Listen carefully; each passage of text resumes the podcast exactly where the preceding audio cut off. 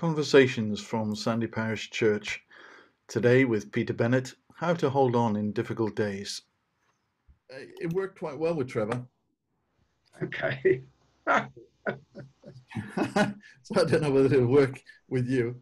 Um, but uh, but we'll see, eh? Is that because he's better looking or more intelligent or both?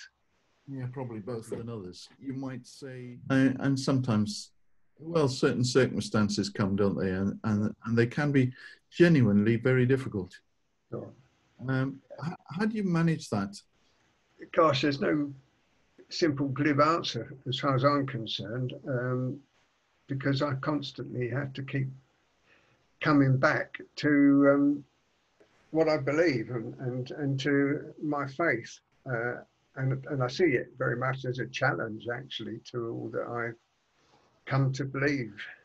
And then people say, well, if God is love, why on earth is he allowing all this to happen to us personally and to the world as a whole? And you just have to keep coming back um, to, to, to your faith. And again, for me, I mean, without wishing to sound too pious, I've always tried to have a quiet time first thing in the morning to set me off, um, reading the scriptures. And time and time again, I find that as um, you study the scriptures, the answer comes. it, it, you know, not just in the words that you're reading, but in the little voice that comes to you and say, "This is this is what is meant," you know. And uh, so, for example, I mean, I again, it's just to set myself up for something special, but I've been going through the Bible again and using the Bible Speaks Today commentaries alongside, and um, sort of just coming to the end of the Gospel of John. And we were looking again at the Easter story, and it suddenly hit me that here is the answer to uh, God is in charge. To me, as, as I went through all these little details, you had to say, yes, God, God was in charge here. God made that happen at that precise moment because it was the only moment that it could have happened to have its full meaning and purpose. Things like that help you to stand on the belief that God is in charge of our lives as well. Absolutely. Yeah, we can't see it just as the people in that day, the crowds or those that were watching, they, even the disciples didn't fully understand, did they? No. They knew it was happening, but they they didn't fully appreciate things. But it wasn't until afterwards, when they reflected on what Christ had told them, that they began to realize, yes, this had to happen. And so you were saying that you spend a little a few moments in the day just you know starting the day with some prayer and a little Bible reading and to allow God to speak to your heart and to focus or to rebalance or to um, to help you manage the day. And this morning you you also came across a psalm that you found helpful. Just opened up at Psalm 92. Uh, it says it's a song to be sung on the Sabbath day. And it says it is good to give thanks to the Lord, to sing praises to the Most High. It is good to proclaim your unfailing love in the morning, your faithfulness in the evening, accompanied by a 10 stringed instrument, a harp, and the melody of a lyre. You thrill me, Lord, with all you have done for me. I sing for joy because of what you have done.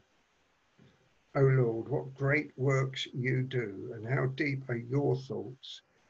Only a simpleton would not know, and only a fool would not understand this. Even in old age, they will produce fruit, which is a comfort to me. They will remain vital and green. They will declare, The Lord is just. He is my rock. There is no evil in him. What things do you pull out of that that bring you comfort? Well, again, the fact that he reminds us when he says, um, how deep are your thoughts? And that kind of took me straight away back to the uh, end of Job, you know, where Job had been wrestling with his uh, with his three friends about the whole meaning of life. Why had this happened? I mean, he was, in a sense, was worse off than us because everything had gone, hadn't it? His, his family was and his crops and his flocks, and that was what God said to him. You know, He said, you know, who are you to judge my thoughts? You know, my thoughts are not way above your thoughts. You know, where were you when I created the earth and spread out the heavens and and that's the thing, isn't it? We really are so small in the scale of things, uh, and yet He bothers about us. But in, and in the psalm as well, it starts with praise. Praise, yeah. And it, also, it is good to proclaim your unfailing love in the morning, which is what we were doing in this morning, of course, uh, and your faithfulness in the evening. And I think somewhere we are in the Old Testament, it does actually say that you there are three times a day when you should come before the Lord in prayer. And first thing in the morning, midday, and uh, of an evening. And I think that's a good thing to do. Most of us, I think, we're, we're, quite happy to pray in the morning and give thanks when we get up and pray when we go to bed. Uh, perhaps forget the midday bit, but uh, at the end, that in, even in your old age, you will stay green.